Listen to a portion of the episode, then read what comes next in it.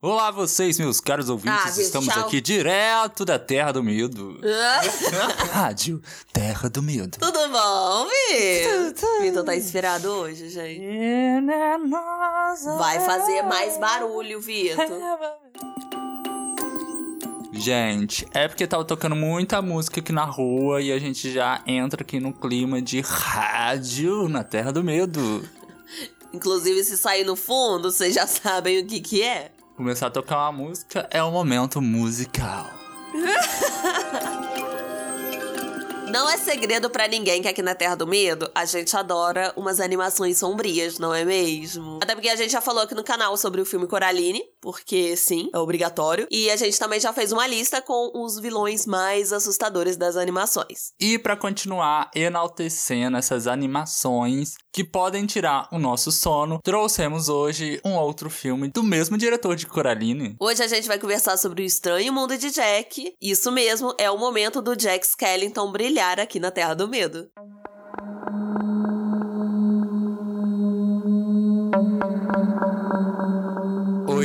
eu sou o Vitor Eu sou a Cibele. e sejam bem-vindos à Terra do Medo. Sim, bem-vindes. Porque, gente, teve uma pessoa que questionou a gente. Ai, o Vitor fala bem-vindes. Vou me desinscrever desse canal, gente. Tudo bom? Gente, se fosse desinscrever só por causa de um bem-vindos, então pode se desinscrever mesmo. Porque eu não vou deixar de falar bem-vindos. É uma linguagem neutra. A gente já explicou lá respondendo o comentário. Mas quem tiver incomodado com linguagem neutra em pleno 2021, é só pesquisar mais um pouquinho que vai achar a importância de utilizar. E a gente ainda utiliza muito mal, porque eu tô aprendendo ainda a utilizar a linguagem neutra, sabe? E como teve essa pessoa ficou incomodada, tem muito mais gente que veio elogiar a gente, veio falar que se sente mais incluída por causa disso. E é por isso que a gente vai continuar com o nosso bem-vindes. E sejam mais tolerantes, gente. É, não não muda nada no conteúdo a gente falar bem-vindos, não. Bom? Sejam bem-vindos à Terra do Medo, um podcast aconchegante pra gente conversar sobre o universo do terror. Aproveitando que a gente já tá dando recado, eu queria falar que hoje estou congestionada, tá? Tô com uma pequena crise alérgica, então vai ter umas fungadas, talvez. Entendeu? Umas, umas fungadas do amor.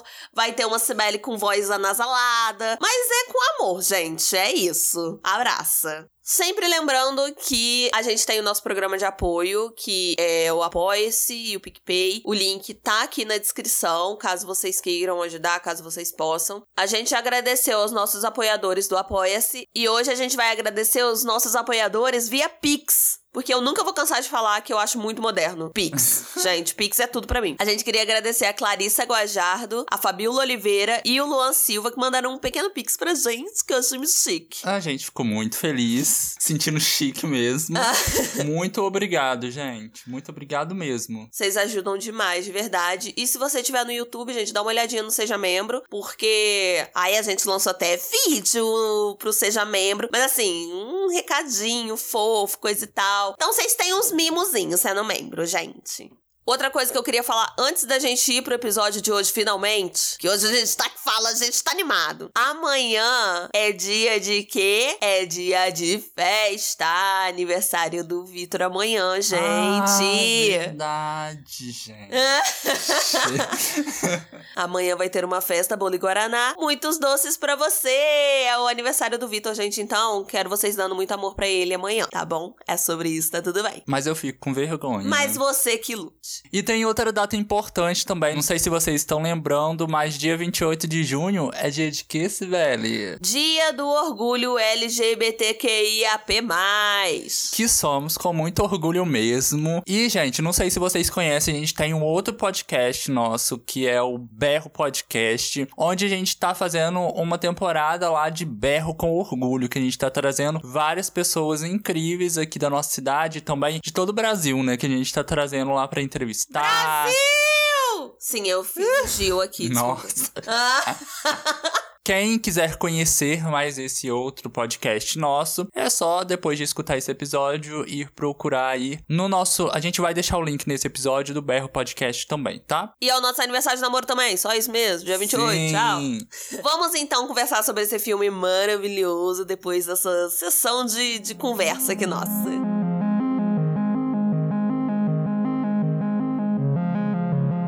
Logo no começo da animação, a música de abertura já começa a apresentar Halloween Town. Que traduzindo pro português fica a Terra do Medo. Curiosidade, aquelas, né? Vem pro Halloween.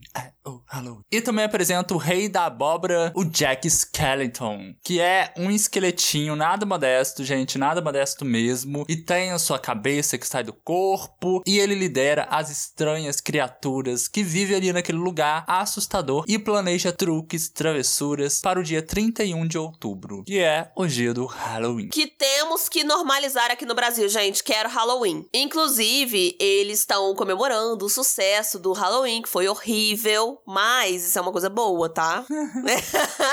boa para eles, né? Porque foi horrível. Entendeu, gente? É uma coisa muito mais profunda do que a gente entendeu? Piadas e humores. Mas, gente, o Jack ele tava desanimado. Ele sabe que ele arrasa, que ele é a pessoa que assusta. Ele é muito bom no que ele faz. Ele sabe disso, porque é uma pessoa, um esqueleto bem modesto. Só que não. Só que ele tá assim: ah, tá bom, eu arraso, mas todo ano é a mesma coisa, gente. Tá acontecendo, rotina, sabe? Nada de novo. E seguindo essa linha bem leonina mesmo, tá? Tem muita gente que a gente conhece que é leonina mesmo e segue essa linhazinha aí que tudo gira em torno dele, né? Ele não se contenta apenas em uma vez no ano ter a atenção toda para ele. Não, ele quer ter toda a atenção o ano todo. A gente fica falando assim de leonino, já veio um, um inscrito aqui perguntar: o que, que vocês têm contra leonino? Nada, gente.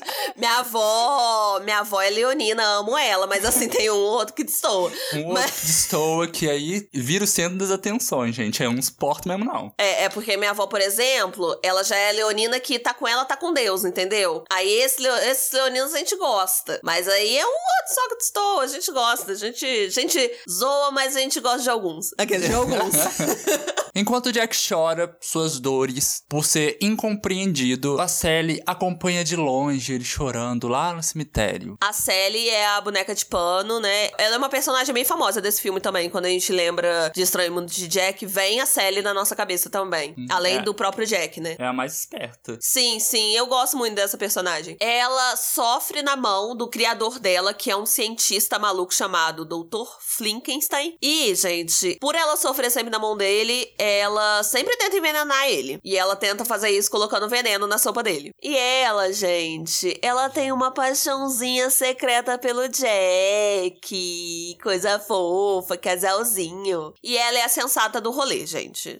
Sempre tenta impedir quando o Jack vai fazer alguma burrice de, de pessoa complicada que ele é. O prefeito da cidade tá lá na frente da casa do Jack pra mostrar os planos do Halloween. Só que ele descobre que o Jack não passou a noite ali. E o filme tem uma sacada muito legal com o personagem do prefeito. E eu vi até uma certa crítica com a política, assim, porque o prefeito ele tem duas caras. Então, quando ele tá feliz, mostra uma cara, quando ele tá triste, mostra outra. Eu achei muito legal isso. Quando convém, né? Uhum. Eu acho muito legal isso também. O Jack ele vai pra floresta acompanhado pelo Zero, que é o cachorrinho fantasma com um focinho brilhante, que é a coisa mais fofa do mundo. Já lembra ali um Frank Winnie, que eu amo esse filme também, gente. Falem aí se vocês gostam, porque eu adoro. Mas o Jack ele encontra várias árvores que têm pinturas que simbolizam celebrações do nosso mundo, assim. Tem o coração, tem um trevo de quatro folhas, tem um ovo de Páscoa. Mas a árvore que realmente chama a atenção dele de uma forma diferente é a árvore que tem a árvore de Natal. Então ele abre, é porque são árvores com portas e tal. E ele é sugado pra dentro do tronco da árvore. E agora ele está na cidade do Natal. E o filme tem uns detalhes muito bacanas, assim. É, cenário, efeitos sonoros. Por exemplo, a campainha da casa do Jack é um grito. E tem Uhum. tudo a ver, né? Tudo é muito sutil, assim, mas tudo se completa pra gente ficar imerso mesmo no filme. A animação usa a técnica de stop motion, que é a mesma do filme de Coraline também, que a gente já trouxe, Sibeli já falou aqui na Terra do Medo. Em formato de vídeo, então se você está ouvindo só pelo Spotify, só pelo Deezer, pelas plataformas de áudio, saiba que a gente tem vários outros conteúdos em formato de vídeo lá no YouTube, hein?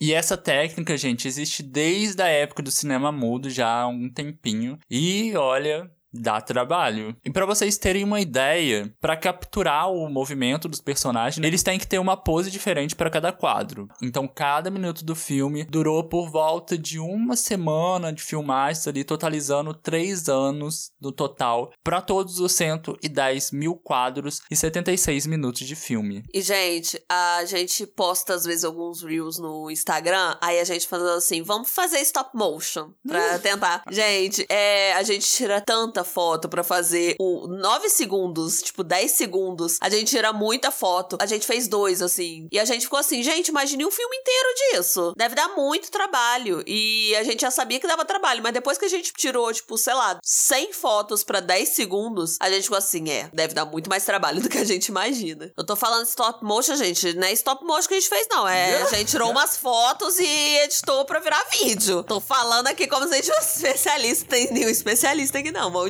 Mas o filme tem mais de 60 personagens no total. E cada personagem tem umas três ou quatro cópias, porque vai que no meio da gravação acontece alguma coisa. Aí tem que parar a gravação pra consertar o boneco. Aí não precisa disso quando tem várias cópias, né? Só substitui e não interrompe as filmagens, que já demoram pra caramba. Uhum.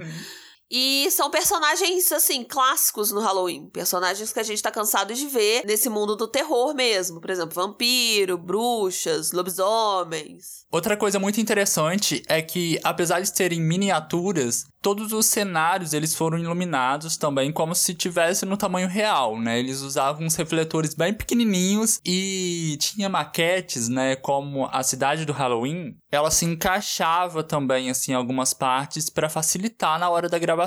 Fofo! O Jack, ele tinha mais de 400 cabeças diferentes. Porque aí o corpo ficava na mesma posição, mas aí a cabeça mudava, a expressão e tal. E para fazer ele piscar, tinha que ficar trocando as pálpebras. Cada piscada levava até três quadros para ficar completa. Cara, é muito trabalho, sabe? Pra ficar muito bonitinho, muito perfeito. Já a Célia era diferente, porque o que mudava nela não era a cabeça, era o rosto só. Era tipo uma máscara com expressões faciais. Porque não tinha como ficar trocando a cabeça dela, porque às vezes tinha movimentação do cabelo, aí o cabelo tinha que ficar na mesma posição. Então só trocava mascarinha, só a parte da frente do rosto. De acordo com o diretor, né, com a equipe, a cena mais difícil de fazer no filme todo foi aquela cena logo do começo, né, quando o Jack tá na floresta, aí ele vê as árvores, né, com símbolos, e ele pega na maçaneta da cidade do Natal, porque quando ele pega na maçaneta, a gente vê a bolinha da decoração, e aí a gente vê o reflexo da floresta, né, atrás do Jack, através dessa bolinha, e também vê o rosto do Jack. Então foi uma cena bem difícil de se produzir. Mas, voltando ao filme,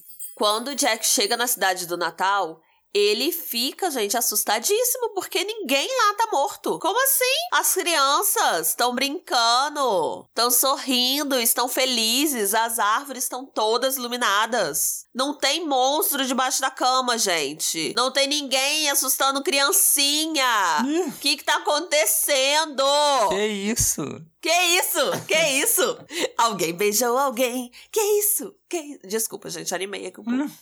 Daí ele abre uma porta e ele vê quem? O nosso queridíssimo Papai Noel. Em Halloween tal, o prefeito já está muito desiludido, tá lá com seu rostinho triste, e o povo já procurou em cada canto da cidade até que Jack aparece convocando uma reunião para contar como é a cidade do Natal. Só que aí eles não entendem nada. E eu acho ótimo que corta logo pra cena que ele já tá cercado de pisca-pisca, de árvore de Natal, tem até um pijama que tem um gorro, tá tipo Papai Noel mesmo, né? E ele começa a ficar bem intrigado mesmo com o Natal. Ele fica assim, gente, que que é isso? Bom dia. E ele começa a buscar formas científicas para explicar o Natal. E ele vai até o laboratório do Dr. Frim. É, só que a Sally já tá lá presa em um dos cômodos por ter tentado envenenar ele novamente. Sempre, né? Mas ela consegue escapar e leva uma poção para ajudar o Jack. Mas aí ele, depois de um tempo ali, preso em casa, matutando, o que que é esse tal de Natal? Ele, gente, decide o quê? Que ele vai ser o rei do Natal, entendeu? Ele anuncia que o Natal vai ser deles, tá? Porque o Jack, gente, ele se acha mesmo. Mas assim, gente, eu quero ser o rei do Natal, serei. O Jack então chama os três pestinhas da cidade, as três crianças que têm os truques mais famosos ali. Então ele dá uma missão para eles: sequestrar o Papai Noel. Na primeira tentativa eles vão lá, entram numa porta errada, né? Pega o coelho da Páscoa, mas depois eles conseguem sequestrar e levam ele até a criatura malévola da cidade que é o Oogie Boogie. E eu acho ótimo, gente, porque se você quer alguma coisa, conquiste. Depende do sequestro de alguém, não tem problema. É basicamente isso que o filme tá ensinando até agora. Daí tava voltando só um dia pro Natal, os preparativos já estavam a todo vapor e o Jack já tinha preparado os presentes bizarros que ele iria dar para as pessoas no Natal dele. Porque o Natal dele não era o mesmo do Papai Noel convencional. E as renas, que eram só esqueletos também estavam preparadíssimas. Enquanto isso, a Sally, que é a sensata do rolê, ela já tinha visto que não ia dar bom, que daria tudo errado mesmo. E ela até tenta de impedir o Jack de continuar. Ela coloca uma poção de neblina para tentar impedir ele de subir, mas o Zero, que é aquele cãozinho fofo que tem o focinho brilhante, ele vai na frente e consegue iluminar para as renas voarem. Gente, eu parei um tempo aqui para pensar, porque eu pensei assim, o que que Rena faz? Eu ia falar pilotar. Então Jack começa a distribuir os presentes, só que do jeito deles, né? Porque afinal, eles são do mundo do Halloween. Então, uma cabeça, um chapéu de morcego, para eles é um bom presente. Só que as crianças ficam assustadíssimas. E ele lá, se achando, né? O rei do, do Natal agora. E o caos toma conta da cidade. A polícia recebe várias ligações. Senhor polícia, o que, que é isso? A criança recebeu uma cabeça, um, um chapéu de morcego, uma cobra. E a notícia logo se espalha que tem um impostor tomando conta do lugar do Papai Noel. Que no caso agora é o Papai Cruel. Sim. E, gente, eu acho ótimo, porque o Jack, ele acha que ele tá abafando. Ele acha que ele tá arrasando, tá todo mundo gostando dos presentes. Só que as pessoas não estão, né? Tá todo mundo detestando, tá todo mundo assustado. E começam a atirar contra ele. Nossa, é pesado, né? Eu falei aqui, botei palavras, achei pesado, que violência. Mas o Jack acha que os tiros são fogos e que tá todo mundo comemorando. Até que ele percebe que estão tentando atingir ele. Até que atingem. E por um momento o Jack percebe que ele tá estragando tudo e ele se lamenta por isso. E eu cheguei até a ter dó dele, achando assim, né? Tadinho, Jack tá se lamentando. tava pensando que ele só tava querendo fazer o Natal, né? Do jeito dele. Era o jeito que ele sabia fazer. Ah, mas é zoiudo. É zoiudo. É, mas até que virou uma chavinha ali de novo nele, e ele volta a ser ele mesmo, dizendo que ele é o melhor, né? Igual a ele não tem. Porque, gente, é um musical também, é cheio de música o filme e tem essa música.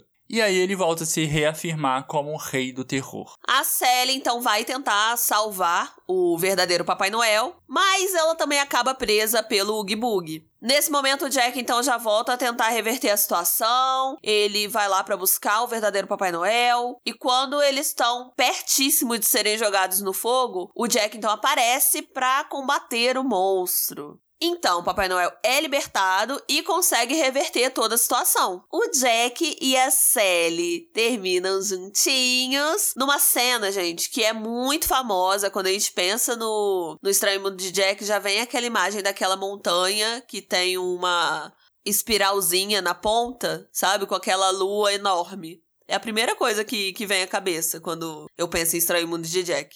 E tatuagem. As pessoas fazem muita tatuagem da cabeça do Jack Skellington. E a Cibele citou, né, essa espiralzinha, essas coisas assim. A gente vê muito também nos filmes do Tim Burton, né, esse estilo de animação. E se vocês forem assistir também O Estranho Mundo de Jack hoje em dia, vai notar que leva o nome do Tim Burton, né, junto ao título ali. E tem todo aquele início mágico, né, do castelo da Disney. Mas na época em que o filme foi lançado, em 1993, a animação não tinha o selo da Disney, né? Porque o diretor executivo, na época, o Michael Eisner, ele achava que o filme era muito sombrio, então utilizou a Touchstone Pictures como o selo do filme. Daí só no relançamento da animação em 3D em 2006 que colocaram lá a marca da Disney. Dá até para entender, assim, é, a gente pensa, ah, é filha da putagem da Disney porque só colocou o selo depois que fez sucesso. Uhum. É porque a Disney já teve problema com isso com Caldeirão Mágico, que foi uma animação mais sombria, assim, e não teve tanto retorno lucrativo. Então eu até entendo o lado da Disney de não querer apostar todas as moedas, assim,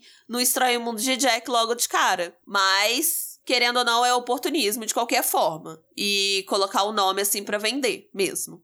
E além de ter o nome do Tim Burton, assim, logo na, na cara, na, hora que começa o filme, a gente logo lembra dele por conta do estilo da animação, né? E, e, realmente, ele foi o criador da história e traz muito essa relação dele com a infância, porque lá eles têm muito mais forte essa coisa do Halloween, eles decoram muito mais as casas. Então, como é no dia 31 de outubro, é perto do Natal é mais pro final do ano. Então essas decorações acabam se mesclando. Então o Tim Burton acabava ficando encantado mesmo quando essas decorações se misturavam. E ele já trabalhava na Disney também quando ele escreveu um, um poema que tem o mesmo nome do filme. Ele já estava ali nos estúdios fazendo desenhos para os filmes como O Cão e a Raposa, só que ele não estava nada satisfeito com aquilo ali. No poema original do Estranho Mundo de Jack, só tinham três personagens, que era o Jack, o Zero e o Papai Noel. E os outros personagens foram acrescentados mais pro filme mesmo. E foi também nessa época que ele conheceu o Henry Selick, que foi quem o Tim Burton confiou a direção do Estranho Mundo de Jack. Porque na verdade ele não conseguiu dirigir o filme porque ele já estava trabalhando em outras produções, né, na época. Estava fazendo o filme O Batman, O Retorno e o Ed Wood. Então por isso que ele confiou também no Henry Selick ali. E certíssimo, né, gente? Porque o Henry Selick arrasa. O Henry Selick, ele conta que só três cenas do filme não foram feitos usando a técnica de stop motion, que é a do início, que a câmera vai passeando pela floresta enquanto tá tendo uma narração. É, tem a cena também que os vermes caem do Boogie, que também não foi. E tem a cena que aparece alguns fantasmas. Uhum. E uma coisa que a gente pode falar sem dúvida é que o filme elevou muito a técnica de stop motion. E assim, apesar da Disney ter colocado ali na frente, né, o nome do Tim Burton em destaque, muito na verdade por interesses comerciais, né? Porque o nome do Tim Burton vende. Por motivos de dinheiro. Grana, grana. Mas o Henry Selick merece todo o crédito do filme, né? Foi ele que esteve ali na frente do projeto a maior parte do tempo e ele se mostrou realmente um incrível diretor, né, em outras animações também. Ele já dirigiu James, o Pêssego Gigante, Coraline, igual a gente já citou aqui. E que a gente não cansa de exaltar. Fora que a gente não pode deixar de falar da trilha sonora do filme, porque, gente, não tem como. Você assiste o filme e você fica com as músicas na cabeça, sabe? As músicas foram compostas por Danny Elfman e foi com a música What Is This? Que isso? Que isso? Que as filmagens começaram mesmo. E o Danny, gente, ele é talentosíssimo, tá? Ele também compôs a trilha de filmes como Batman, A Noiva Cadáver, que a gente é a cadelinha desse filme aqui, tá? Adoro. Nossa, a gente é a cadelinha da Noiva Cadáver. Inclusive, falem se vocês querem que a gente traga ele aqui também, porque, nossa, a gente ama. E ele também compôs várias outras trilhas de outros filmes que a gente é apaixonado também. O Estranho Mundo de Jack é mágico por mesclar esses dois universos distintos. Ele traz todos esses esses confrontos de mundos tão diferentes. E os dois diretores, né, tanto o Tim Burton quanto o Henry Selick, eles abordam muito isso nos seus outros filmes também. E talvez por isso essa parceria tenha dado tão certo. E o filme nos faz pensar como seria, né, estar em um ambiente que não é seu. E como a gente viu no filme, não é nada legal tentar roubar o lugarzinho da outra pessoa, né? Grande ensinamento, grande ensinamento. Moral da história. Ai, eu gosto muito desse filme, gente. Sim, o Vitor ama demais. Eu também amo, mas eu acho que o Vitor ama um, nível a mais do que eu. Ele é muito apaixonado. E é um filme encantador mesmo, sabe? Principalmente para quem gosta de coisas sombrias e tal. Eu acho que é muito gostosinho.